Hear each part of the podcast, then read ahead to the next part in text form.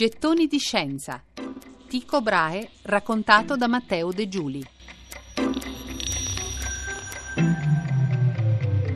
In quest'ultimo gettone torniamo alla domanda con cui abbiamo aperto la nostra storia. Chi ha ucciso Tico Brahe? A 400 anni di distanza, più di 400 anni di distanza, questa domanda ancora non ha una risposta chiara. Noi conosciamo però bene, molto bene, gli ultimi giorni di Tico perché li ha raccontati nel dettaglio quello che negli ultimi anni era stato il suo più brillante allievo e il suo più stretto assistente, Giovanni Keplero. L'inizio della fine di Tico ha una data, 13 ottobre 1601. Siamo a un banchetto, ancora una volta, la tipica serata della vita sociale di Tico, una cena elegante a casa di un nobile tedesco. La fine di Tico, però, è tragicomica. Come racconta lo stesso Keplero, Tico a cena per rispettare le buone maniere non osò alzarsi per andare a orinare, almeno non finché il padrone di casa era seduto al tavolo.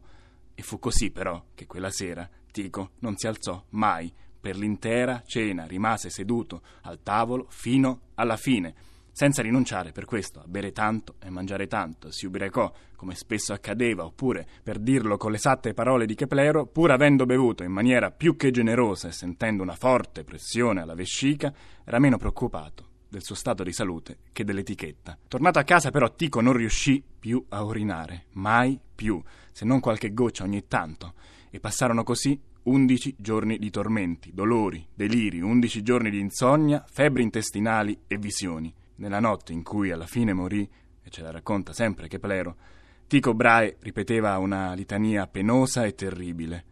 Che non sembri che io sia vissuto in vano, che non sembri che io sia vissuto in vano, che non sembri.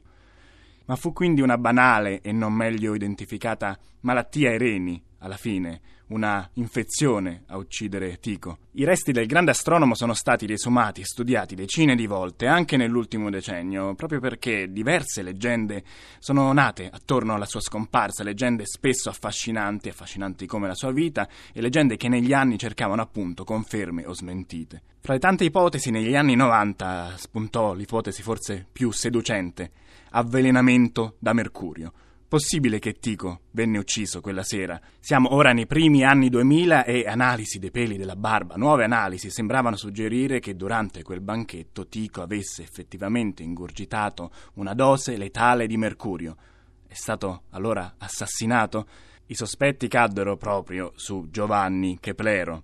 Alla morte di Brahe, infatti, Keplero ereditò tutti i preziosi dati delle osservazioni di Tycho, dati che furono fondamentali per le nuove teorie di Keplero. Keplero ereditò poi anche le strumentazioni di Tycho e non solo, pure la carica di matematico e astronomo imperiale di Praga. Insomma, il dubbio era lecito, però analisi successive sui resti di Tycho, e siamo veramente a questo punto solo a pochi anni fa, sembrano aver eliminato anche l'ipotesi dell'avvelenamento, scagionando Keplero. Di cosa morì allora precisamente Tycho Brahe?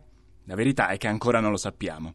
Possibile che una vita così imperiosa e fuori dall'ordinario si sia conclusa in maniera così banale? Si dice che il giorno della sua morte, sentendo la fine che si avvicinava, Tico suggerì un epitaffio ironico e amaro per questa sua scomparsa apparentemente così vana e inutile.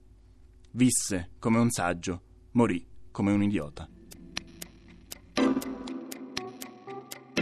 Gettoni di scienza Tico Brahe raccontato da Matteo De Giuli.